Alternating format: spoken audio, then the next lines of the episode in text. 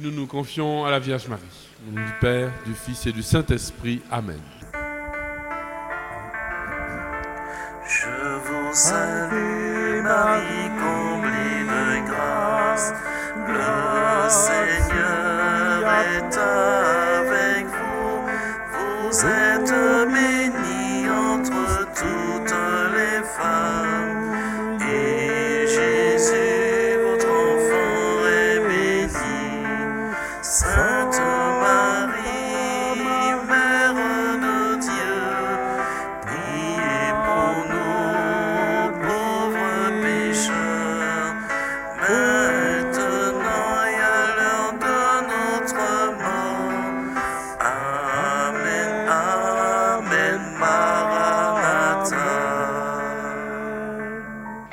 la Délivrande, priez pour nous.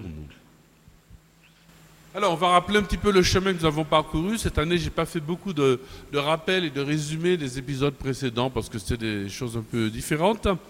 Donc, nous avons, encore une fois, nous méditons sur l'Église catholique selon les Écritures. J'ai créé une belle image, je suis très fier, avec le- les textes. On voit le, euh, Vatican avec euh, écrit sur, euh, qui, sur le fond de la parole de Dieu, notamment actes 1 et 2 qui raconte les débuts de l'Église et ça a été notre première catéchèse, le commencement de l'Église. En- Ensuite, l'incroyable puissance du baptême.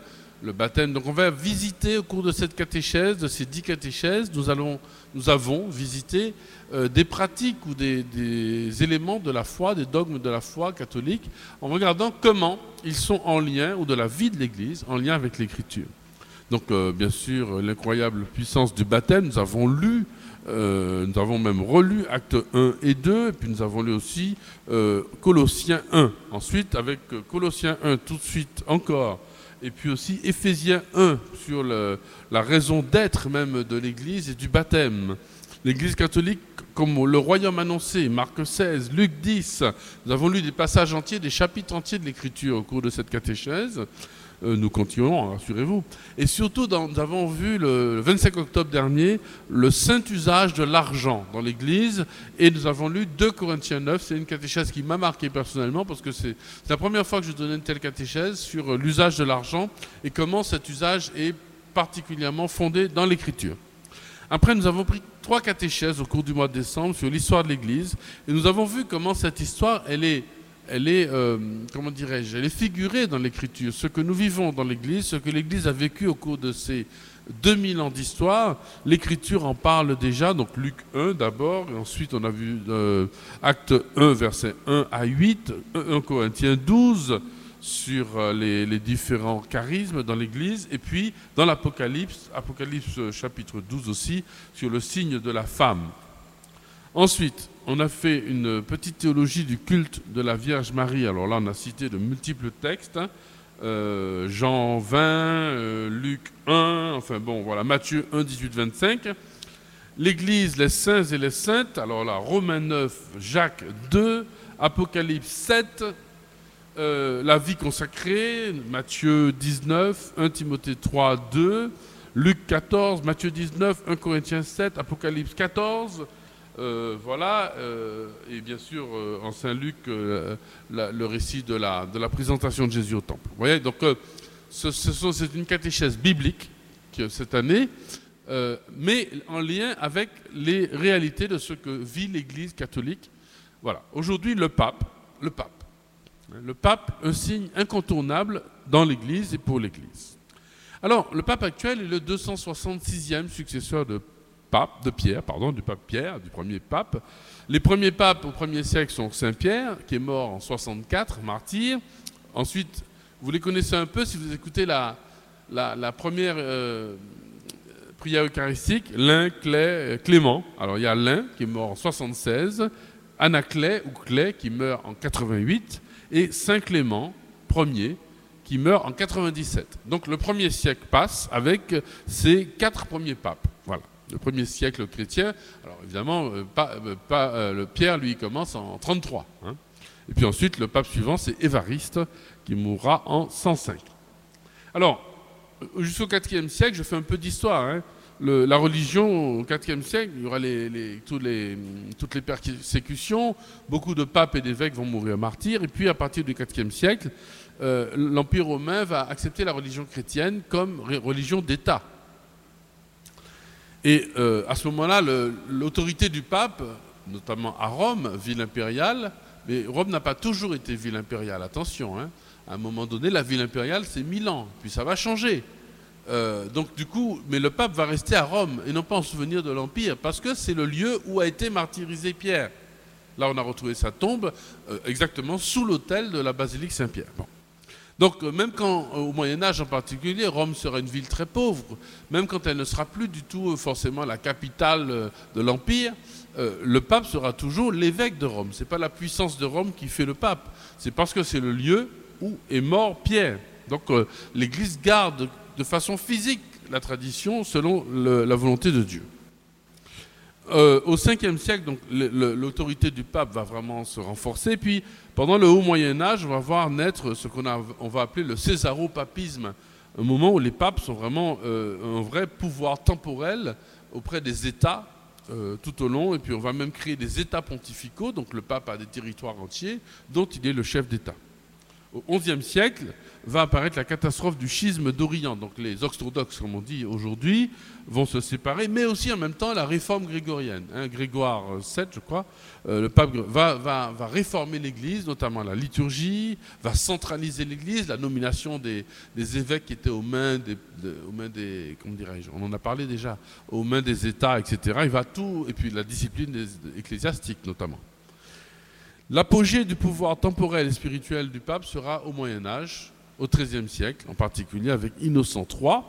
Malheureusement, on va voir la fin du Moyen Âge, on en a parlé, ce grand schisme d'Occident, où il y aura des papes rivaux, euh, un à Avignon, l'autre à Rome, qui va beaucoup, beaucoup blesser la chrétienté, qui va certainement préparer la grande hérésie euh, luthérienne qui arrivera les siècles suivants, euh, et qui va beaucoup blesser l'Église. hein. D'autant plus qu'en même temps, il y aura une réforme qui sera menée aussi tambour battant euh, par, différents papes, notamment Saint Pie V. Au XIXe siècle, c'est la fin du pouvoir temporel du pape et l'unification italienne, c'est-à-dire le pape n'a plus de, territoire à gouverner, euh, sauf que euh, en 1929, euh, le pape va, avoir le petit État du Vatican qui lui garantit son indépendance. Donc il n'est citoyen d'aucun pays, il est indépendant. Alors, euh, parce que tout pouvoir politique a envie de mettre la main sur le pouvoir religieux, quel qu'il soit d'ailleurs. Alors qu'est-ce que le pape? Qui est le pape? C'est d'abord l'évêque de Rome. C'est son premier titre, hein, c'est le titre primordial. Alors pour gouverner Rome, le pape aujourd'hui, il a un, cardinal, il a un vicaire général qui est cardinal et qui dirige le diocèse concrètement, parce que le pape, j'ai envie de dire, a autre chose à faire. Mais enfin, son premier titre, son premier rôle, vous savez que Jean-Paul II avait, Saint Jean-Paul II avait voulu euh, euh, visiter régulièrement toutes les paroisses de Rome, comme le ferait un évêque, euh, malgré toutes ses occupations liées à évidemment l'Église universelle, Urbi et Orbi. Urbi, c'est la ville qui a donné urbain, urbanisme, et Orbi, la terre entière, qui a donné le mot orbitre. Donc, vous voyez, quand on dit la bénédiction Urbi et Orbi, mais c'est aussi la préoccupation pastorale du pape pour la ville de Rome, qui est sa ville, où il est l'évêque de Rome, comme moi je suis l'évêque de, de Fort-de-France plutôt, ben lui il est évêque de Rome. Euh, c'est d'ailleurs en tant que prêtre et diacre du clergé de Rome, chaque cardinal est symboliquement un membre du clergé de Rome. Et en réalité, et c'est d'ailleurs en tant que membre du clergé de Rome qu'ils élisent le pape. Donc le pape est élu par son clergé, d'une certaine façon. Alors, il est, deuxième titre, il est le successeur du prince des apôtres. On reviendra sur les textes bibliques tout à l'heure. Tu es prêtre, tu es Pierre, pardon, dit euh, Jésus à Pierre, et sur cette pierre, donc il est le premier nommé, le pasteur des brebis. Donc le pape est le successeur de cet homme, de celui qui a reçu une charge qui le dépasse. Ce n'est pas tellement Pierre, le fils de Jonas, Simon, fils de Jonas, que Jésus a appelé Pierre, euh, mais c'est ce- la charge que Dieu a remis à l'un des apôtres. Et ça le dépasse entièrement. Il est aussi le pape, ensuite, le vicaire de Jésus-Christ. Alors, il est le représentant sur terre. N'oublions pas que Jésus lui dit en Jean 20 Sois le berger de mon, troupeau.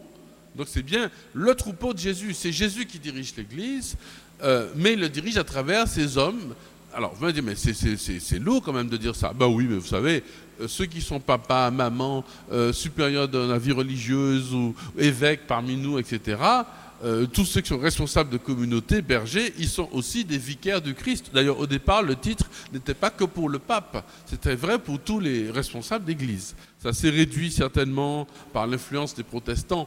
Euh, on a ré- réduit le titre vicaire du Christ au pape seul. Mais au départ, toute personne qui exerce une autorité au nom du Christ est vicaire du Christ pour manifester que c'est bien le Christ qui doit diriger son Église. C'est pas la- l'Église de Macaire, c'est pas l'Église de pape François, c'est l'Église du Christ, dont le pape François aujourd'hui est le pasteur universel, dont David Macaire est le pasteur de l'Église particulière qui est en Martinique. Alors ensuite, il est le souverain pontife. Ah, le mot pontife. Donc rappelez-vous, hein, Pierre est apôtre, mais il est un apôtre qui a une autorité particulière. On, on le verra tout à l'heure. hein. Donc au départ, le pape prend le titre de Pontifex Maximus, qui est un titre des empereurs. Mais ce titre va tomber en- un peu en désuétude on va reprendre le Summus Pontifex, c'est-à-dire le souverain pontife. Le mot pontife, c'est celui qui fait des ponts. L'empereur romain, de fait, il était empereur de, de territoire très large et il a construit quoi? Il a construit des voies romaines pour relier les parties de l'empire. Donc il a fait des ponts. Il a fait des ponts pour que les hommes soient reliés.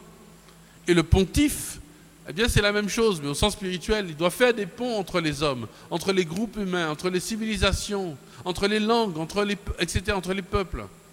Et, et donc, euh, chaque, euh, comment dirais-je, euh, chaque évêque est pontife. Mon rôle, c'est de faire des liens, des ponts. Des catéchistes sont en charge de faire des ponts entre des familles, entre des personnes, entre des quartiers. Chaque curé, évidemment. Bon. Et donc, le pape est le est pontife, comme tout le monde, j'ai envie de dire, mais il est souverain pontife. Il est aussi, d'ailleurs, à ce titre, le supérieur de tous les ordres religieux. Hein, il, est, le supérieur de tous les ordres religieux. Les ordres religieux ont leurs supérieurs qui sont élus, etc. Mais le pape est le supérieur dans chaque ordre religieux. On lui doit obéissance à lui. À travers nos. obéissance à Dieu d'abord, bien sûr, mais le pape fait partie de la chaîne.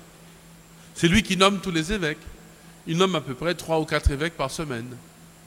Donc euh, le cardinal chargé de la congrégation des évêques a rendez-vous avec lui euh, toutes les semaines ou tous les 15 jours. Il a à peu près cinq ou six noms à lui proposer. Euh, par contre, le cardinal chargé des évêques de la congrégation Propaganda Fide le voit aussi tous les 15 jours et lui propose deux, trois noms, ainsi que le cardinal chargé de, des, des- des orientaux, des évêques orientaux. On va en parler tout à l'heure. Donc toutes les décisions sont prises en son nom, tout remonte à lui, il est le chef de la curie romaine, c'est-à-dire cette administration qui n'est pas vaste, hein, il n'y a pas grand monde en fait. hein. Pour une administration internationale, euh, ils sont euh, peut-être 1% de ce qu'il y a à l'ONU ou ailleurs. Pourtant, ils ont un rayonnement extraordinaire, avec des nonciatures, c'est-à-dire des envoyés, des ambassadeurs partout dans le monde. Euh, c'est une petite administration en nombre, mais très très prestigieuse et visiblement assez efficace. Bon, le pape Jean XXIII, Saint Jean XXIII avait une blague. Quand on lui disait combien de personnes travaillent au Vatican, il répondait bon, à peu près la moitié. Il est aussi le primat d'Italie, l'archevêque et métropolite de la province romaine. Voilà. Alors, euh, le primat, c'est un titre ancien dans l'Église, comme l'évêque de Lyon est primat des Gaules. Donc, primat, euh, c'est l'évêque, c'est un titre honorifique, hein, voilà. Mais il est aussi l'archevêque, comme euh, euh, l'évêque de, de Fort-de-France, c'est archevêque, métropolite. Donc, il est la métropole pour l'Église, c'est pas Paris, c'est Fort-de-France. Hmm, C'est Fort-de-France, qui est une métropole, et il a des suffragants, des évêques qui dépendent, qui sont Guyane et Guadeloupe. Voilà, où euh, l'évêque de Castries, à côté, est archevêque aussi, métropolite, il a des suffragants à la Dominique, à Saint-Vincent, etc. Donc, vous voyez, ce sont, euh, c'est une organisation de l'Église où les, diocèses sont euh, réunis avec à la tête un archevêque. Mais le pape est aussi l'archevêque de cette province, avec des évêques suffragants. Euh, et il est aussi, il a, c'est un titre que Benoît XVI a abandonné, mais qu'il faut, dont il faut se souvenir. Il est le patriarche de l'Église d'Occident. Ah, c'est quoi le patriarche? En fait, euh, à une époque, c'est un peu perdu cette affaire, mais à une époque, on considérait l'Église était aussi organisée avec des patriarches. Mais il y en a encore, hein, des patriarches. Il y a euh, le patriarche euh, copte catholique qui est à Alexandrie, le patriarche des maronites, des Syriens catholiques, des, des Grecs melkites catholiques. Le patriarche de Jérusalem, donc l'évêque de Jérusalem, s'appelle le patriarche. C'est son titre. Les latins catholiques, le patriarche des Arméniens ou des Chaldéens. Donc ce sont des églises qui sont catholiques, mais qui ont un patriarcat différent. Notamment, ça se voit dans leur liturgie. Ils n'ont pas la même liturgie que la nôtre. Donc nous, nous, sommes, nous dépendons du patriarcat. Je me demande d'ailleurs si ça ne va pas revenir dans l'Église, la notion de patriarcat. Euh, C'était, le patriarche c'était un, un mini-pape, c'est un peu fort comme expression, mais il avait une vraie autorité pour la nomination des évêques, euh, une autorité sur la nomination aussi des, sur la liturgie, euh, sur le code de droit euh, de son patriarcat. Aujourd'hui, nous, on connaît que le patriarcat romain parce que euh, c'est lui qui s'est répandu dans le monde entier avec euh, la- avec l'évangélisation du Nouveau Monde, etc. Mais il y a d'autres patriarcats qui sont plus petits. Puis, évidemment, les orthodoxes ont gardé la notion de patriarcat, mais ce qui divise un petit peu parfois les, les communautés parce que l'idée, c'était toujours, malgré l'existence des patriarcats, il n'y a qu'un seul pape le pape est aussi l'évêque de Rome, il est l'archevêque de la province, il est le primat d'Italie, il est aussi le patriarche pour toute l'Église romaine, mais il est d'abord le pape de toute l'Église universelle. C'est-à-dire, on le reconnaît, il accumule ses, ses fonctions euh, en tant qu'évêque de Rome. Ensuite, euh, il est le souverain de l'État de la cité du Vatican. Alors ça, c'est pas très important du point de vue religieux, mais du point de vue de l'indépendance du pape, c'est lui qui est le chef d'État. Euh, quand d'ailleurs il est invité dans un pays, il est invité par le chef d'État en tant que chef d'État. Il peut aussi faire des déplacements privés en tant que chef religieux. Mais il est le chef d'État d'un petit pays qui s'appelle le Vatican, qui est d'ailleurs le premier pays au monde à avoir un bilan car- carbone euh, nul, zéro, parce que le pape Benoît XVI a tenu absolument à ce que toutes les dépenses carbone de l'État du Vatican soient compensées par des plantations euh, dans la forêt amazonienne. Bon, petite parenthèse, etc. Alors c'est tout petit, hein, mais en même temps c'est symbolique et c'est pas rien. On l'appelle aussi le serviteur des serviteurs de Dieu. hein. Ce qui montre, qu'il est, euh, qui montre la structure hiérarchie de, service. La hiérarchie dans l'Église est un service. C'est pour ça que ce n'est pas une pyramide, mais c'est un arbre. Le tronc est au service des branches, qui sont au service des feuilles, qui sont au service des fruits et des fleurs. voyez Donc, euh, le pape est, est vraiment, c'est pour ça qu'on appelle le serviteur des serviteurs de Dieu. Et puis, son titre le plus, clair, c'est pape. Pape, ça vient de papa. C'est le même mot, viva el papa. hein, c'est le papa. Le papa du peuple de Dieu. hein. On l'appelle aussi le Saint-Père, si vous préférez, le Saint-Père. Pourquoi? Alors, Jésus a dit, vous me redirez comme d'habitude, ne l'appelez personne Père. Oui, mais justement, sa papauté, sa paternité ne vient pas de lui. Elle lui est choix, elle est un don que Dieu fait à l'humanité. Et elle, est, il est père en tant que signe. Signe de l'unité, comme le père de famille donne son nom à toute la famille. Il donne son nom à son épouse, il donne son nom à ses enfants. Le pater familias, celui, le père de famille, est celui qui est le signe de l'unité. Alors vous direz, mais la mère fait l'unité aussi, c'est vrai, euh, etc. Mais c'est le père qui va manifester et signifier cette unité. Et donc, c'est très important dans l'Église parce que l'unité, elle a deux formes. Elle a la communion, c'est-à-dire euh, sont catholiques, sont dans l'Église, ceux qui sont unis au pape, et ceux qui se séparent du pape sont des schismatiques. C'est ce qu'on appelle des schismatiques.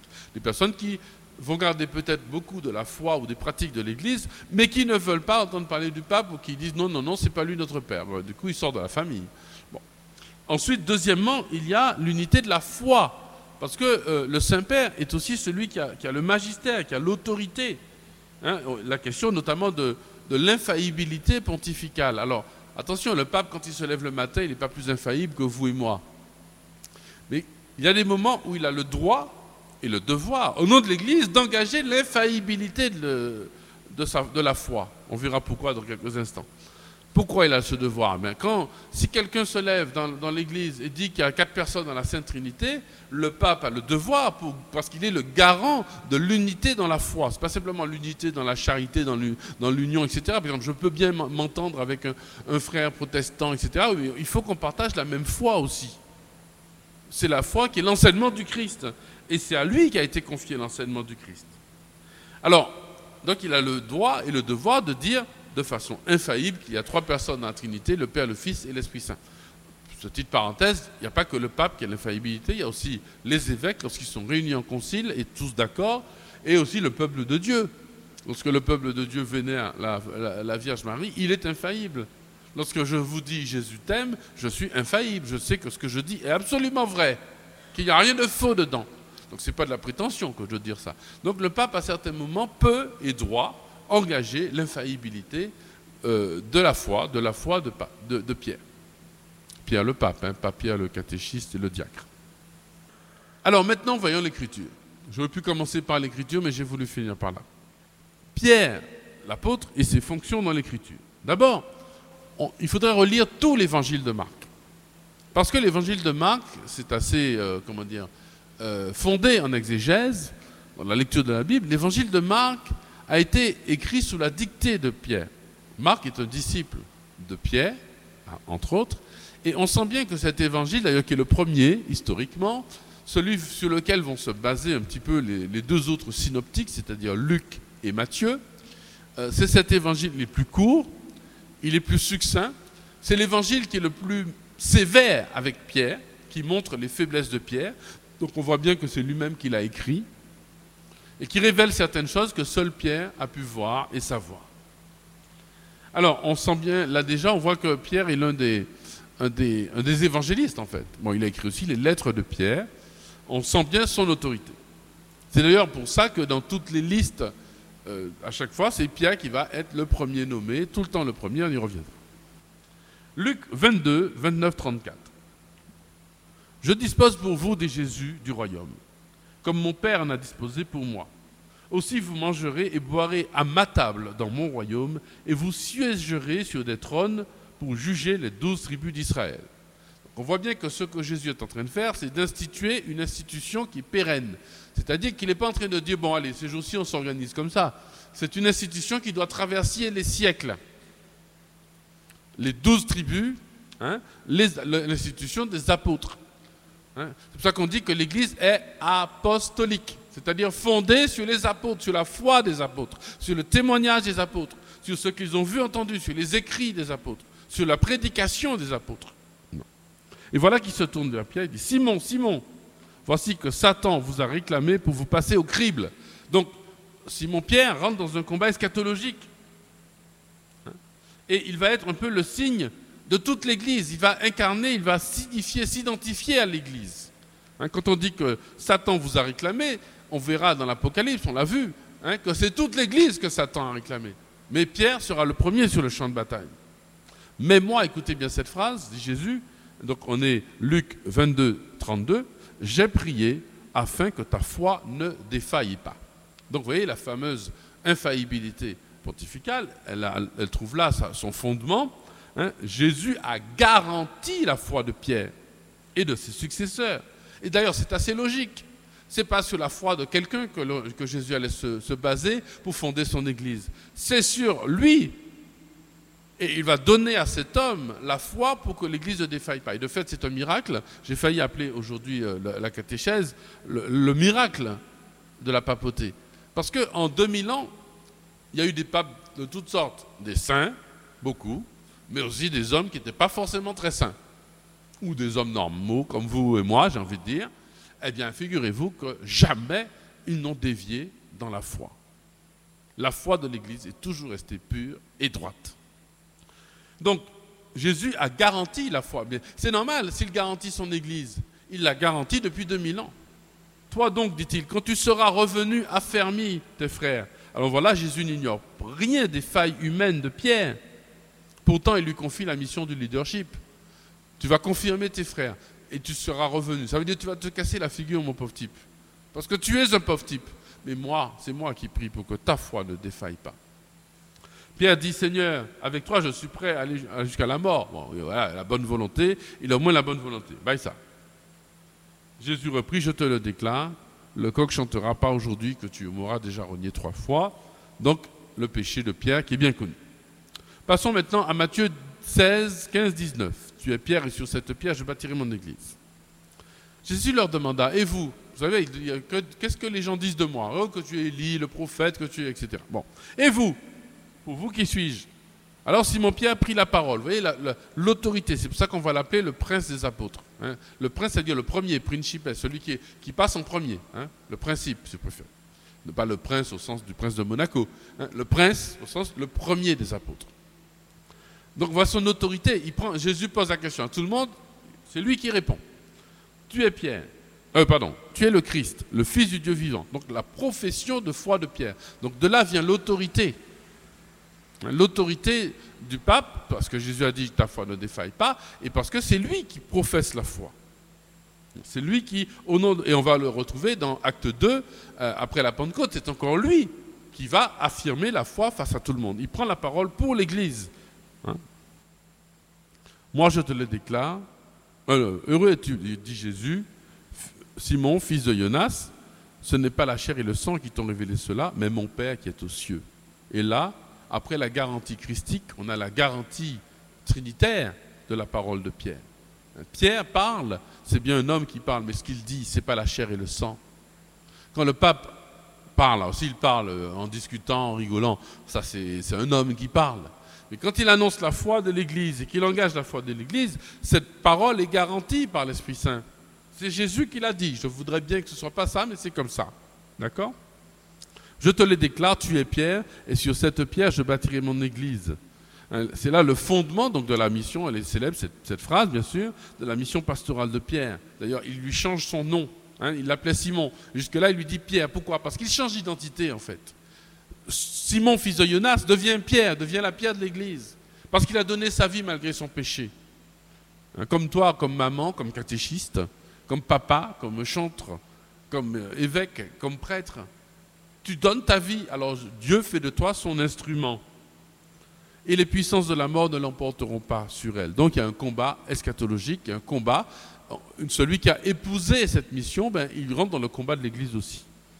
Je te donnerai, écoutez ce qu'il dit à Pierre quand même, je te donnerai les clés du royaume des cieux, tout ce que tu auras lié sur la terre sera lié dans les cieux, ce que tu auras délié sur la terre sera délié dans les cieux.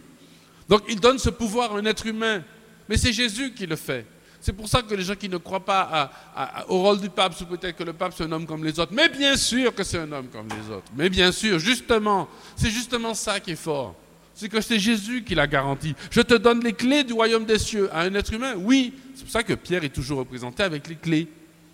Comme le pape François est un être humain, ou Jean-Paul II, ou moi-même, ou vous-même d'ailleurs, et pourtant le Seigneur passe à travers vous, ou n'importe quel annonceur de la foi chrétienne, pour transmettre la foi qui est quelque chose de divin, pouvoir et autorité surnaturelle. Mais là, c'est un pouvoir suprême, qui vient du Christ, et qui sera le principe des sacrements, le principe des gestes et des décisions que l'Église prend dans sa vie à travers les siècles. Je te donne les clés, donc tu as vraiment le pouvoir. Bon. Jean 21, vous connaissez par cœur, quand ils eurent mangé, donc ils ont mangé l'amitié avec Jésus, un lien privilégié. On se rappelle qu'il était déjà Pierre à la transfiguration, à Gethsemane, au tombeau vide, c'est encore lui. Bon. Jésus dit à Simon, Simon, viens, il le prend à part. Intéressant, là, il est tout seul, avec Jean qui est un peu derrière, mais il est tout seul. Est-ce que tu m'aimes? Trois fois. Est-ce que tu m'aimes plus que ceci? Est-ce que tu m'aimes vraiment? On se rappelle donc les trois reniements de Pierre. Donc, est-ce que tu m'aimes? Mais il y a même une subtilité sur les verbes employés, mais je n'y reviendrai pas. Soit le berger, soit le berger de mon troupeau, soit le berger de mes agneaux, soit le pasteur de mes brebis.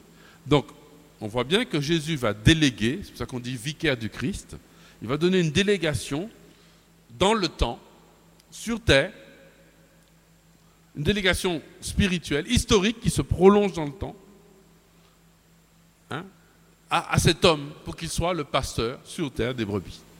Le Christ va bientôt partir, c'est bientôt l'ascension, et il va sur terre donner une structure, une structure pérenne. Encore une fois, ce n'est pas une structure jusqu'à ce que Pierre meure. Il faut que cette structure continue jusqu'à ce qu'il vienne. Et c'est ce que Jésus va dire justement. Hein, il se tourne vers Jean et il dit Mais t'inquiète pas pour Jean. Tout ça va durer jusqu'à ce que je revienne. Et il dit à Pierre Quant à toi, tu étais vieux, quand tu, tu- tu es jeune, tu allais où tu voulais. Quand tu seras vieux, on te mettra ta ceinture, on te guidera. Il lui demande obéissance, il lui demande témoignage, il demande même le martyr. Et Pierre va faire tout ça. Il va mourir martyr, crucifié, la tête en bas, selon la tradition, pour ne pas être crucifié comme son Seigneur, il ne s'en jugeait pas digne. Hein, Et puis il lui dit à la fin, suis-moi. Et ce qui est intéressant, c'est que l'évangile se termine là. Enfin, il y a encore deux, trois phrases, mais mais il n'y a plus rien. Il lui dit Suis-moi, mais où? Suis-moi, c'est l'histoire de l'Église jusqu'à aujourd'hui. C'est les 266 papes. La mission est sans fin. En fait, tout est dans la suite, dans le Suis-moi. Il y a toute l'histoire de l'Église, mais surtout, lui qui est le pasteur des brebis, Pierre et ses successeurs, doivent suivre le Christ pour que tout le troupeau, vous et moi, nous suivons le Christ à tout jamais, jusqu'à ce qu'il vienne. Voilà l'idée du Christ et l'idée de l'évangile. C'est pour ça que le suis-moi à la fin, on ne comprend pas, parce que juste après, Jésus part et Pierre reste. Donc cette mission est dans le temps. Pour finir, donc Pierre encore une fois, deux, euh, acte 2, c'est lui le chef de l'Église incontesté après la Pentecôte, enfin avant et après la Pentecôte, après l'ascension, pardon. Hein, c'est lui qui prend la parole pour le remplacement de, Judas, l'élection de Matthias. C'est lui qui prend la parole après la Pentecôte, je l'ai dit. Acte 15, fait tout le début des actes, hein, tout le livre des actes, euh, de 1 à 15. Acte 5, 15, pardon. Euh, il fait des miracles tellement puissants. hein. On allait jusqu'à sortir les malades sur les places en les, mettant sur des civières, et des, et des brancards. Ainsi, au passage de Pierre, son nombre couvrirait l'un ou l'autre. Donc, vous voyez, Pierre reçoit la grâce de poser des actes qui sont ceux de Jésus lui-même. Ce n'est pas sa vertu personnelle. Je reprends ce que je disais tout à l'heure avec force. Ceux qui disent Ah oui, le pape, il n'est pas mieux que les. Mais bien sûr, comme ton papa, comme ton pasteur, comme ton prêtre, comme ta maman, comme tous ceux qui t'ont comme toi-même d'ailleurs, le pape est un être humain, comme Pierre aussi. Personne ne nous l'a jamais caché. L'évangile n'en a jamais fait un super-héros. Et pourtant, c'est à lui que Jésus donne ce genre de mission et ce genre de pouvoir. C'est ça qui est intéressant dans l'histoire de l'Église, voyez. Cette communauté d'hommes et de femmes, avec toutes ses limites, c'est dans celle-là que sont célébrés les sacrements du salut, que le corps du Christ est livré chaque semaine et le sang du Christ est versé, que le, baptême est reçu, que le pardon est reçu à travers ces hommes qui sont nos prêtres, etc. Et c'est valable en premier pour Pierre. Donc, on verra dans Acte 1 à 15 comment il conduit la mission. Il va à chaque fois confirmer. C'est lui qui confirme, qui apporte la confirmation, comme moi aujourd'hui. Hein, c'est lui qui confirme ses frères. Euh, il confirme Paul. Acte 1, 18. Euh, Galate, pardon. Galate 1, 18. Paul euh, part. Vous savez, Paul reçoit la vision du Christ qui le convertit sur le chemin de Damas. Et il va aller à un moment donné, il va prendre son temps, c'est Paul hein, aussi, il est fier de lui, il se connaît, il a rencontré Jésus personnellement, mais à un moment donné, il ira quand même voir Pierre, et il va passer 15 jours avec lui, pour que Pierre puisse confirmer son témoignage et son enseignement. Même s'il a rencontré le Christ personnellement, même s'il est un pharisien qui connaît la Bible par cœur, il a besoin que Pierre confirme. Il faut que beaucoup de nos frères entendent ça. Ceux qui se séparent de Pierre, ceux, qui se séparent du pape, il faut qu'ils comprennent que ce n'est pas possible, c'est pas ce que Dieu veut, c'est pas ce que Jésus a voulu. Sous prétexte qu'il est un être humain, mais qui n'est pas un être humain, je veux dire, dans l'affaire. Par contre, les paroles de Jésus qu'on vient d'entendre en Luc 22, en Matthieu 16, en Jean 21, en, en acte 2, en acte 5, etc., et c'est Pierre qui va confirmer encore les Samaritains en acte 8. À chaque fois qu'il y a une Pentecôte, c'est-à-dire un, don de l'Esprit Saint dans les actes, il est là. Euh, acte 10 avec Corneille et les premiers païens qui sont précédés d'ailleurs d'une vision à Jaffa, où le Seigneur va montrer à Pierre qu'il faut qu'il aille confirmer, aussi donner l'Esprit Saint aux païens. À Corneille qui est un centurion romain. Et on voit bien que c'est sur son témoignage que l'Église doit se répandre, puisqu'il doit faire un témoignage en acte 11 et qui sera repris en acte 15, où Jacques va dire, ben, comme Pierre nous l'a dit au commencement, les apôtres, les païens, eux aussi ont reçu l'Esprit Saint, comme nous au commencement. Et comme au début de la Bible, où l'Esprit tournoyait sur les eaux. Donc on sent bien que le témoignage de Pierre, bon, est le fondement de l'Église, ça on le voyait bien, mais que ce, témoignage qui dépasse la personne de, euh, de Simon, fils de Jonas, c'est lui et ses successeurs, et la papauté aujourd'hui est l'héritière de ce que Pierre a reçu, parce que l'Église d'aujourd'hui vit selon le même régime que l'Église apostolique, c'est-à-dire en attendant le retour du Christ. Donc tant que le Christ ne sera pas revenu, cette institution de la papauté, on n'a pas trouvé mieux. La preuve, nos frères orthodoxes comme nos frères protestants n'arrêtent pas entre eux de se diviser en morceaux. Bien sûr, le nombre d'évangélistes augmente, etc. Oui, mais quelle unité? Pour quelle unité? Pour quel témoignage d'une unité de frères et de sœurs. Je, bénis mes frères de tout le cœur.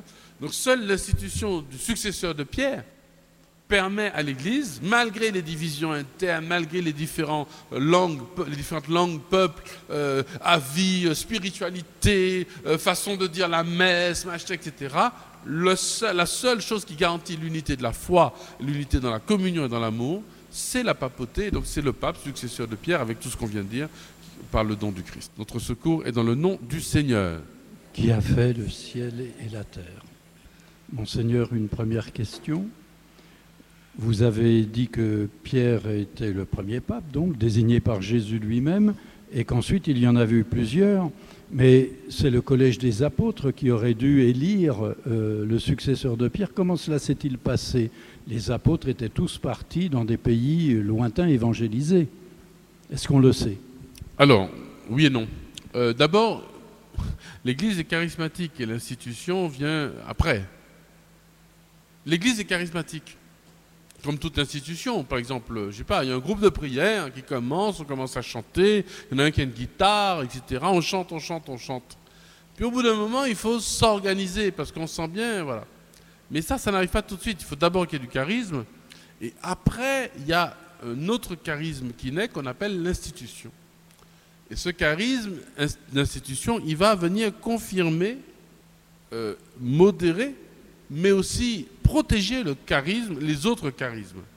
Toute la question de l'institution, comment faire pour protéger le charisme? Je vous donne un exemple. Bon, les papes sont nommés, on verra comment dans les premiers siècles, mais au bout d'un moment, on s'est rendu compte que l'élection du pape est un petit peu aux mains des États. Les États, l'Allemagne, etc., protègent, veut, un pape euh, allemand, euh, les Anglais, un pape anglais, enfin à l'époque où ils étaient catholiques, euh, les Français, etc. Bon, tout le monde tire un peu la couverture à soi. Et donc on va influencer les cardinaux qui allaient voter, etc. Résultat, on- l'institution décide quoi? Eh bien, on va les enfermer à clé. Comme ça, pas d'influence, pas de téléphone, pas de machin, rien du tout.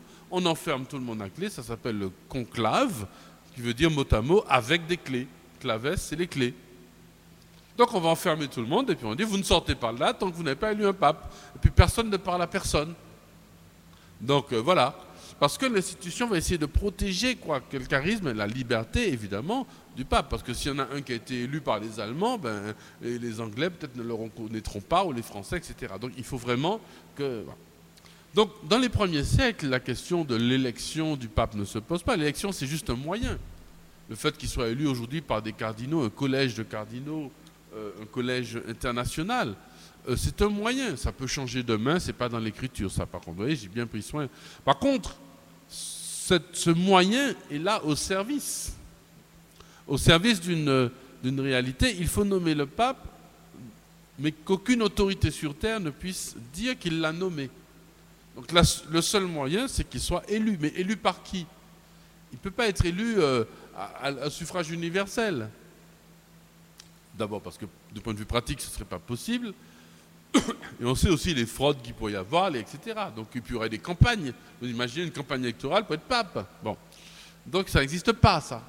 Donc il faut qu'il soit élu par des personnes choisies. Choisies par qui? Librement Par le pape précédent. Comme ça, c'est sûr que lui, il ne va pas faire son élection. Il est déjà pape et, ça se passera juste après sa mort. Donc euh, du coup, euh, il faut que ce soit libre. Donc l'Église va instituer des, lois, des règles, mais qui, elles, sont humainement euh, pensées, calculées, suscitées certainement dans la prière et, dans, l'Esprit Saint, mais pour protéger une réalité spirituelle. Alors, ce qui est intéressant surtout, c'est que les- le pape a toujours été l'évêque de Rome.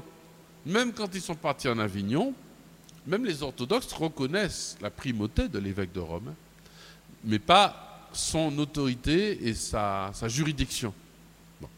Mais ils reconnaissent que c'est le successeur de Pierre, comme on reconnaît que le, patriarche de, Constantinople est le, successeur d'André. Euh, donc, l'idée principale, c'est que à un moment donné, les papes sont nommés parce que peut-être dans le clergé de Rome, il a fallu trouver un successeur de Pierre. Ce qu'on sait, c'est que Saint Clément Ier, donc on est à la fin du premier siècle. Donc euh, Clément, s'il meurt en 97, euh, on peut penser qu'il était vivant euh, en 33, lorsque Jésus est mort. Oui, c'est pas si éloigné que ça. Je calcule mal, mais 90 moins 30, ça peut être 60 ans. Donc euh, il était peut-être né déjà, en tout cas, il, était pas, il- est tout proche du témoignage des apôtres, etc. Bon. Il n'empêche qu'à ce moment-là, Jean est encore en vie. L'apôtre Jean est encore en vie. Donc vous imaginez l'autorité de Jean qui avait publié l'Apocalypse, l'Évangile, les lettres de Saint Jean, et qui était l'un des douze, le dernier des douze à être encore en vie. Et Jean, à ce moment-là, est le dernier, parce qu'on sait qu'il était très jeune au moment de- où il a suivi Jésus, peut-être 15 ans, 14 ans. Il était le plus jeune apôtre.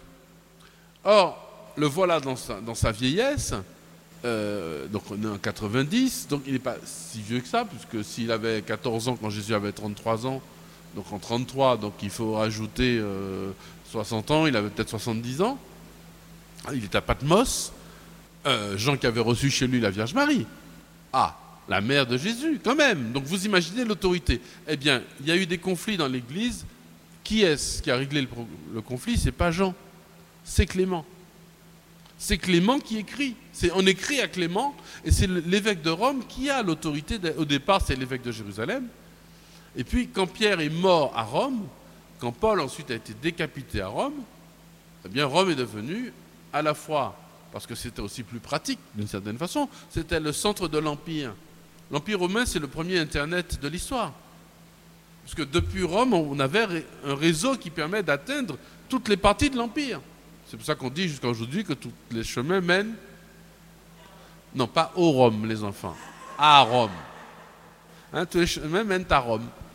Hein, Parce que justement, à l'époque, Rome était le centre et donc tout, tout allait vers Rome. Donc donc c'était plus pratique, mais c'est surtout symboliquement parce que c'est là que, que l'apôtre, le prince des apôtres était mort et donc on a considéré que son successeur c'était l'évêque de Rome. Quand on parle de Rome, on parle aussi du Vatican. Là, c'est une question qui nous est posée. Euh, On dit, mais c'est le Vatican qui a décidé. Et quand on dit le Vatican, en fait, euh, c'est pour désigner le pape. Mais est-ce que ce n'est pas bien souvent euh, les dicastères ou les préfets des dicastères ou des membres de la curie qui prennent des décisions que le pape entérine ensuite? Ah, même le pape ne- n'entérine pas forcément ensuite. Ben, ils ont l'autorité. C'est la, la curie romaine, c'est-à-dire la cour autour du pape, c'est-à-dire ceux qui prennent soin. C'est le même mot que curé. hein. ceux qui prennent soin de l'Église. Donc euh, il y a des règles. Il y a des règles. Il y a des personnes qui sont nommées par le pape pour ça. Et donc ils ont autorité. Comme moi aussi, je suis mon autorité. Je me rappelle, j'ai eu un petit problème. euh, je n'étais pas encore euh, consacré évêque, ordonné évêque. J'ai eu un petit souci. Donc j'étais nommé, nommé officiellement. C'était le 7 mars euh, 2015. Donc je suis nommé par le pape et j'appelle le nonce. Je lui dis écoutez, euh, Excellence, j'ai un problème, euh, Texas Martinique, il y a ça, ça, ça à faire, mais et je lui dis mais je- il me dit mais vous êtes l'évêque. Je dis ben non, je ne suis pas ordonné. Il me dit mais si vous êtes nommé, le pape vous a nommé, vous êtes évêque. Je dis mais je suis pas encore ordonné. Vous êtes l'évêque et il raccroche, clac. Débrouillez-vous. C'est vous qui avez l'autorité parce que l'autorité, et ça c'est très puissant et très, euh, très fort dans notre Église, c'est-à-dire que le pape a l'autorité universelle. Il peut décider de ce qu'il veut dans l'Église à n'importe quel moment. Maintenant, effectivement, il délègue. Alors pour la nomination des évêques, c'est lui-même. Ça c'est sûr. C'est lui qui choisit, on lui présente trois noms avec un petit dossier. Il dit celui-là, celui-là, ou bien personne. Il dit non, non, j'ai déjà mon candidat, j'ai déjà quelqu'un. Il connaît, hein, surtout de nos jours avec Internet, tout ça. euh, il connaît, il suit ça. Là, c'est un dossier qu'il suit personnellement. Maintenant, les jugements qui sont rendus à droite à gauche, les, euh, décisions qui sont prises euh, par les décastères, ça dépend de l'autorité, de l'importance du jugement. En général, ça passe par le pape, mais il ne va pas prendre toutes les décisions personnellement non plus. Vous avez parlé de l'infaillibilité du pape. C'est au Concile Vatican I qu'elle est retenue comme un dogme, mais auparavant, vous avez montré que le Christ lui-même a dit à Pierre qu'il avait l'autorité pour confirmer ses frères dans la foi. Avec le même mot, l'infaillibilité, et le Jésus qui dit. Alors, la question, c'est la source de cette infaillibilité. Euh, Justement, quand on regarde les choses de façon. euh, avec la perversion du monde, d'une certaine façon. On dit quelqu'un est infaillible, on dit mais personne n'est infaillible, c'est n'importe quoi, etc. Ah, non, non, non. Oui, personne, oui, oui, c'est vrai, mais c'est tout à fait vrai. Alors, c'est quoi? Mais si l'autorité dans l'Église n'est pas infaillible, alors ça veut dire qu'elle est relative. Relative à qui? Aux personnes. Sincèrement, vous pensez déjà que pendant 2000 ans, vous connaissez une institution qui pendant 2000 ans va conserver la même foi, le même dépôt de la foi identique? Pendant 2000 ans, avec tout ça de zozo, euh, parmi les 266 papes, il y a eu des saints, encore une fois, mais aussi des, des zozos. Hein. Des, gars qui étaient nommés chemin parce que les grandes puissances ou les grandes familles italiennes se débrouillaient pour que l'un de leurs fils soit pape. Euh, Il y en avait un qui avait femme, enfant et maîtresse, etc. Mais ils n'ont jamais, dévié du point de vue de la foi. Ils peuvent avoir une vie personnelle dissolue, mais la règle de la foi est restée la même. Et la règle de la morale aussi. C'est pas parce que le pape avait, de l'époque, il eu un, ou deux, faut pas exagérer non plus, hein. Bon, mais c'est parce que le pape, euh, le pape de l'époque euh, vivait n'importe quoi qu'il a changé la morale de l'Église en disant on peut faire n'importe quoi. Ce qui, per- permettez-moi ce petit coup de langue, n'a pas été le cas du roi d'Angleterre, qui lui a pris le pouvoir sur l'Église d'Angleterre en devenant le chef de l'Église d'Angleterre, Henri VIII, parce qu'il voulait divorcer et changer de femme. Euh, et puis du coup, ben, il a changé la règle de l'Église. Parce que ça l'amusait de changer la règle de l'Église, de son Église à lui. L'Église n'est pas libre. Tout le temps, on me pose la question, pourquoi il n'y a pas de femmes prêtres? Pourquoi ceci? Pourquoi cela? Je dis, mais, mais pourquoi on peut pas, aujourd'hui, pourquoi on ne peut pas divorcer dans l'Église catholique? Ben, Quand Jésus dit quelque chose, When Jesus say yes, nobody can say no. C'est tout. Moi, j'aimerais bien pouvoir dire aux gens, mais oui, vous pouvez vous marier en disant je t'aime jusqu'à ce que je trouve mieux. Mais je ne peux pas. Et je sais que c'est une douleur pour beaucoup de frères et sœurs. Que autre parenthèse, je, bénis de tout mon cœur, j'admire, parce que c'est- difficile d'être chrétien que Jésus a prononcé cette phrase. Même quand il l'a prononcée, les apôtres ont dit Ah non, Seigneur, c'est trop raide, quoi. C'est trop dur ce que tu dis. Pourtant, il l'a dit. Quand il a dit ceci est mon corps, ceci est mon sang, il l'a dit. Quand il a dit euh, qui mange ma chair, il boit mon sang à la vie, qui ne mange pas ma chair, il ne boit pas mon sang, n'a pas la vie, il l'a dit. Et parole là, t'es bien dit. Et nous, catholiques, on ne peut pas se permettre de changer la parole de Dieu parce qu'on ne comprend pas ou que ça ne nous plaît pas. D'autres ne s'en privent pas. Et ça, c'est les regards avec le bon Dieu. Je ne veux pas les juger. Monseigneur, vous avez dit qu'il y avait eu euh, des crises dans l'Église et qu'il y avait à un moment donné deux papes, un à Avignon, un à Rome. Comment retrouver le bon? On ne sait pas trop, parce qu'après, dans l'histoire, euh, voilà, c'est la politique s'en mêle. Lequel qui est infaillible à ce moment-là lequel, euh, Il est certain qu'à un moment donné, euh, il y avait deux grands saints, je crois que c'est Catherine de, Stienne et Raymond de Peñafort, je crois, qui chacun soutenait, et ils ont été canonisés tous les deux, des papes différents. Donc, comme quoi, on ne canonise pas non plus la vie politique de l'un ou de l'autre. Ce qu'on sait, c'est que finalement, les choses ont été ré- résolues. Hein. Été résolues.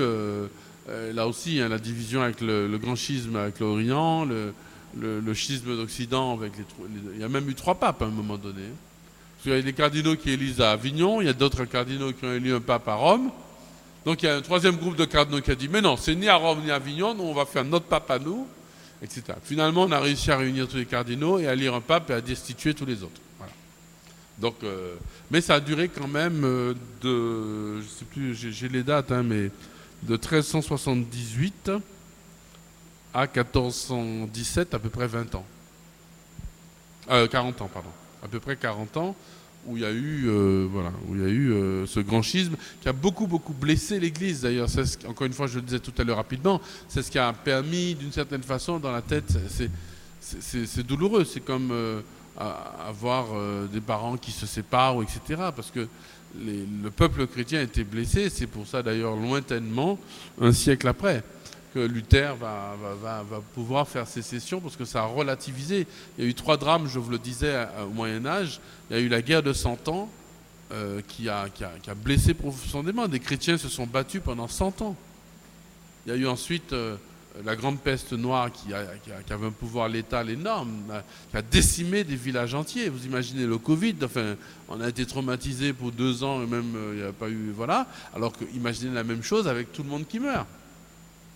Et puis, euh, et puis ensuite la peste noire et puis le, schisme, la division des trois papes en Occident, qui a blessé, qui a, qui a tué le, le régime de la chrétienté qui s'était mis en place, qui est un beau régime qui a porté de très beaux fruits jusqu'à aujourd'hui et qui, euh, dont l'écroulement a été euh, catastrophique pour l'Occident, jusqu'à aujourd'hui d'ailleurs. Vous avez parlé des patriarches aussi. Le diable avait joué un bon coup parce que il l'a dit, hein, il a dit, alors finalement, les, les puissances de mort n'ont pas, pardonnez-moi Michel, les puissances de la mort n'ont pas prévalu sur l'Église, mais elles, elles donnent des coups de patte. Je peux vous dire, moi, dans- comme évêque, euh, que euh, au départ, je me dis, ben non, mais le diable va attaquer, c'est sûr, mais on sera toujours vainqueur.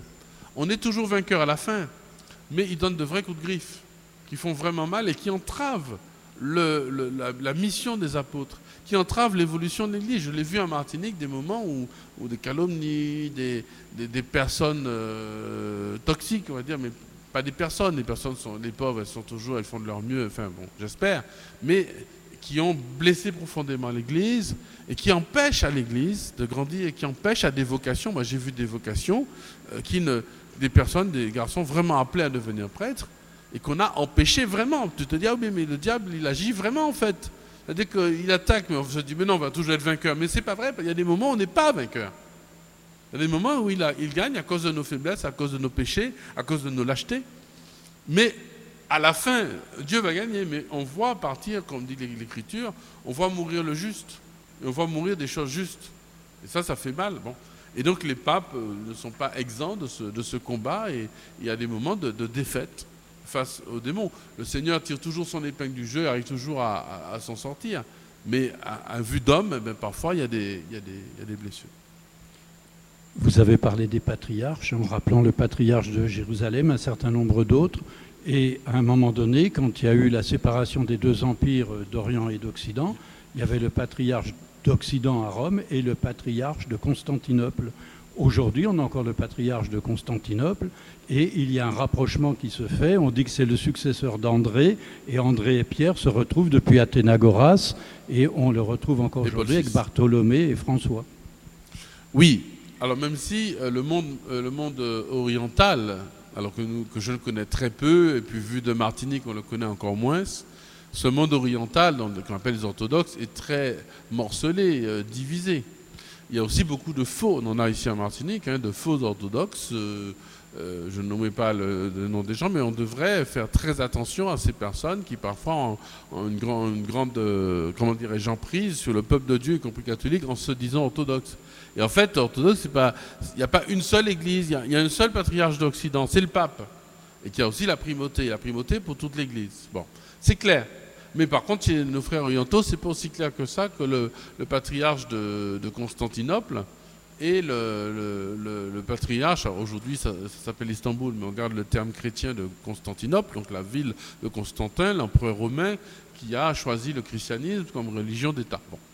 Et donc, euh, ce, ce patriarche n'est pas euh, aujourd'hui, euh, il y a aussi le patriarche d'Athènes, il y a le, enfin, autant reconnu, puisque son église est plus petite parce qu'elle se situe dans un monde musulman, euh, que le patriarche de Moscou, le patriarche de Kiev. Dans le monde orthodoxe, tout ça est, un- est très morcelé, très- avec d'autres, évidemment, d'autres, d'autres patriarches dans chaque ville. Et puis, du coup, les patriarches sont- ne sont pas comme le pape, qui est indépendant de tous les États, puisqu'il a sa ville et que le pape peut choisir. La preuve, notre pape actuel est argentin, etc. Aujourd'hui, ces églises, de fait, sont des patriarches, euh, sont des patriarcats qui sont assez liés à, une terre, à un pays. Alors c'est à la fois une bonne chose et puis en même temps c'est pas une bonne chose parce que ça peut lier l'évangile. Qu'en Martinique c'est bien qu'on soit lié, qu'on soit inculturé, etc. Mais attention, chaque culture porte ses limites, chaque peuple a ses limites. Il ne faut pas que l'Église sombre avec les limites de son peuple, parce qu'elle est là pour être l'Église du Christ qui dépasse chaque peuple et qui dépasse chaque époque. Donc euh, chez nous, on est voilà. Donc maintenant, il y a effectivement euh, un rapprochement. Nous espérions euh, avec Paul VI, Saint Paul VI et Athénagoras qu'il soit le signe de la fin, puisque les anathèmes ont été levés, les anathèmes qui dataient de 1054, donc du XIe siècle, où on avait excommunié mutuellement le patriarche et, le pape. Finalement, tout ça a été levé, mais l'unité ne peut pas encore se faire, malheureusement, même si on en est proche, on, est- on en est proche spirituellement, mais politiquement, pas, c'est pas évident. Monseigneur, euh, une question. Le pape est beaucoup critiqué en ce moment. Euh, Quelle réponse pouvez-vous donner? Mais vous l'avez déjà donné dans l'enseignement, en rappelant que le pape est le pape. hein. Que recommandez-vous aux fidèles du diocèse? Alors, il y a un souci, un gros souci. Merci de poser la question. Euh, J'y avais même pas pensé en faisant un catéchèse, mais c'était évident. D'abord, je reviens, j'étais dans une communauté traditionnaliste, pas intégriste, mais catholique, il y a deux semaines. J'étais surpris de la, fidélité profonde au pape de cette communauté, parce qu'on se fait toujours des films, moi je ne connais pas très bien. J'étais surpris, euh, les photos du pape sont partout, c'est pas là que vous entendrez dire du mal du pape. Euh, c'est- vraiment une vraie fidélité, une vraie, obéissance. Ah. Alors on est dans un monde post-68A, mais il n'y a pas que la gauche qui est 68A, il y a aussi des gens de droite, voire d'extrême droite. Euh, et cela se reporte dans l'Église aussi. Donc des personnalités qui, sous prétexte d'être catholiques, vont critiquer le pape et vont, en plus, non pas le pape lui-même, mais vont critiquer le pape à travers ce que les journaux disent du pape. Donc au bout d'un moment, il faudra que euh, vraiment des catholiques réfléchissent. Vous voyez, je- le ton commence à monter parce que le, sang commence à me monter au cerveau, là, avec cette question. Ça m'énerve, franchement, d'entendre des catholiques qui n'ont rien lu, rien écouté, qui n'obéissent plus au pape fondamentalement. On a un prêtre en Martinique qui n'obéit plus au pape, Hein, euh, qui, critique, qui se met au-dessus, sous prétexte d'être catholique. Mais non. Non, non, non, non, le catholique obéit au pape. Il dit, ah oui, mais c'est un c'est- Non, non, non, c'est le pape qui a reçu la garantie. Il sait ce qu'il fait. Il est le pape. On peut ne pas comprendre. C'est normal, comme on ne comprend pas son papa. Mais quand papa dit à la maison qu'aujourd'hui, on va partir en vacances à la mer, il n'y en a pas un qui dit Ah non, mais non, mais moi, c'est pas bon pour la famille, hein, la mer. Mais non, il y avait des moustiques l'année dernière, etc. Moi, j'irai à la campagne. Papa a dit qu'on va à la mer, tout le monde y va, point. Puis il a pris conseil. Il peut se tromper, c'est sûr. Mais ça, ça le regarde lui et le bon Dieu, j'ai envie de dire. Alors évidemment, se dire ah oui mais le pape nous entraîne, c'est contre la morale, c'est contre l'Église universelle. Il y a même des évêques, euh, j'entends dire, etc. C'est insupportable parce que c'est vraiment une, une réaction et à chaque fois j'ai euh, chaque fois j'ai étudié les textes évidemment, c'est une réaction totalement euh, adolescente et qui, qui, qui détruit le fondement même, le ciment même qui est la confiance de l'Église. On a le droit de ne pas être d'accord. On a le droit même de dire ah, j'aime pas. Mais on n'a pas le droit de ne pas obéir. Vous voyez la différence? Parce que nous avons eu l'habitude pendant. Ouf Pendant des dizaines d'années, depuis Saint Jean 23. On a Saint Jean 23, Saint Paul VI, Bienheureux Jean-Paul Ier, Saint Jean-Paul II, et personne ne doute que Benoît XVI et Benoît XVI le Grand, Saint Benoît XVI, docteur de l'Église. Il n'est pas encore, mais enfin, euh, quand je serai pape, je vais tout de suite le faire, vous inquiétez pas. Bon, ça va durer. Ben, le pape François, il est, il est pape. Il n'est pas encore saint, je ne sais pas s'il le sera, ou s'il l'est, mais il est le pape régnant. Et donc on a tellement l'habitude d'avoir obéi peut-être de façon affective, oh, etc., que là on a un pape qui prend des décisions qui, sont, qui peuvent être surprenantes. Je comprends, certains ne sont pas d'accord, mais il les prend et c'est son rôle. Il est dans son rôle et dans son droit et personne n'a le droit de critiquer. C'est comme ça dans l'Église catholique, sinon on n'est plus catholique. Or, je vois beaucoup de catholiques qui ne sont, ça m'affole, qui ne sont plus catholiques. Donc, si- sinon on n'obéit plus au pape, mais on est qui? On est quoi? On écoute les journaux en plus. C'est ça qui est le pire, c'est ça, parce que justement, j'entends ces critiques. Je me dis, bah, tiens, oui, c'est vrai, le pape a dit ça, je vais regarder les textes du pape qui ne dit absolument pas ça, quoi. Alors les gens, les, catholiques ne lisent pas ce que le pape dit, ne l'écoutent pas lui, ils écoutent les journaux, ils vont le critiquer à partir. Mais, c'est Satan qui se frotte les mains. Mais c'est insupportable. C'est insupportable et c'est extrêmement dangereux. Alors on le fait pour le président de la République, bon, pourquoi pas, hein, c'est de la politique. On le fait maintenant pour nos médecins, on critique nos médecins. Ok, allez toujours critiquer les médecins. On critique les instituteurs et les profs. Les parents savent mieux que le prof ce qu'il faut pour leur enfant, parce qu'on a des doutes, hein, vous savez, les profs ils que d'eux-mêmes, nos enfants. ok, très bien, admettons. Mais bref, toutes les autorités se sont effondrées. Ça, c'est mai 68. Mais nous, catholiques, euh, on, va on va payer très cher ça. On va payer très cher ce manque d'unité et ce manque d'obéissance à notre pasteur. Maintenant, c'est vrai que la crise des abus, euh, etc., a mis un. Et puis l'ambiance générale de l'Occident fait qu'on obéit moins à nos leaders, quels qu'ils soient. Euh, Tout le monde sait, avec euh, Internet, avec nos portables, avec les réseaux, tout le monde sait ce qu'il doit faire mieux que quiconque et a tout compris avant tout le monde. Très bien. Je le dis en tant qu'évêque aussi, parfois je suis abasourdi de savoir à quel point les gens savent mieux que, que l'évêque. Pourquoi pas hein, Moi, je n'ai pas la science infuse. La seule chose que j'ai en plus, c'est que moi, je suis, à cause de ma fonction, d'abord, j'espère que Dieu m'aide un petit peu, j'espère, enfin, il a intérêt, lui. Mais surtout, deuxièmement, euh, j'écoute beaucoup plus et j'ai une vision des choses qui est différente de celui qui écoute juste la radio. Et parce qu'on on me parle, un tel, un tel, des experts, des, pères, des prêtres, justement, euh, et, des fidèles, beaucoup qui. Et donc l'évêque, quand il parle, il ne parle pas par lui-même. Et c'est ça aussi l'infaillibilité pontificale. Quand le pape parle, vous pensez qu'il se lève le matin puis qu'il décide un truc tout seul?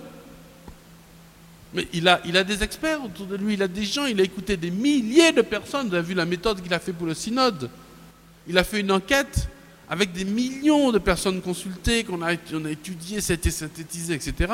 Qu'est-ce que vit le peuple de Dieu? Qu'est-ce que l'Esprit Saint dit au peuple de Dieu?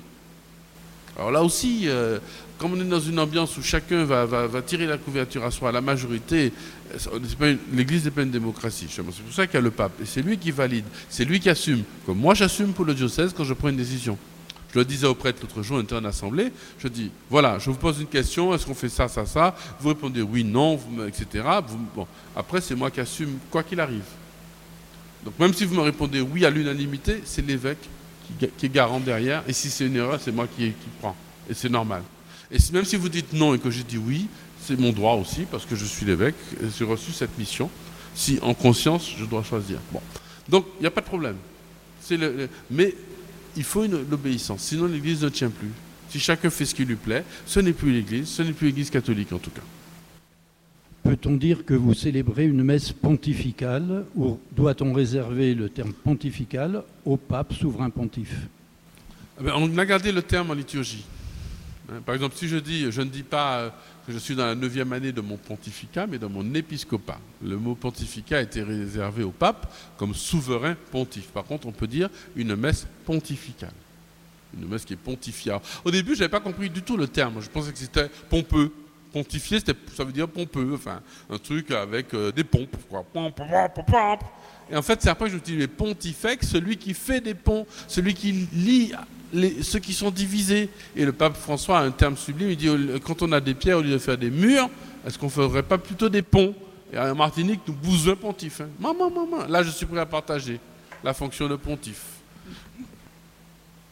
Au nom du Père, du Fils et du Saint-Esprit. Notre Père qui es aux cieux, que ton nom soit sanctifié, que ton règne vienne, que ta volonté soit faite sur la terre comme au ciel. Donne-nous aujourd'hui notre pain de ce jour. Pardonne-nous nos offenses, comme nous pardonnons aussi à ceux qui nous ont offensés. Et ne nous laisse pas entrer en tentation, mais délivre-nous du mal. Le Seigneur soit avec vous. et avec votre esprit. Que Dieu Tout-Puissant nous bénisse et nous garde, le Père et le Fils et le Saint-Esprit. Amen. Bonne semaine, bon carême, joyeux carême à tous. hein. Merci, Monseigneur.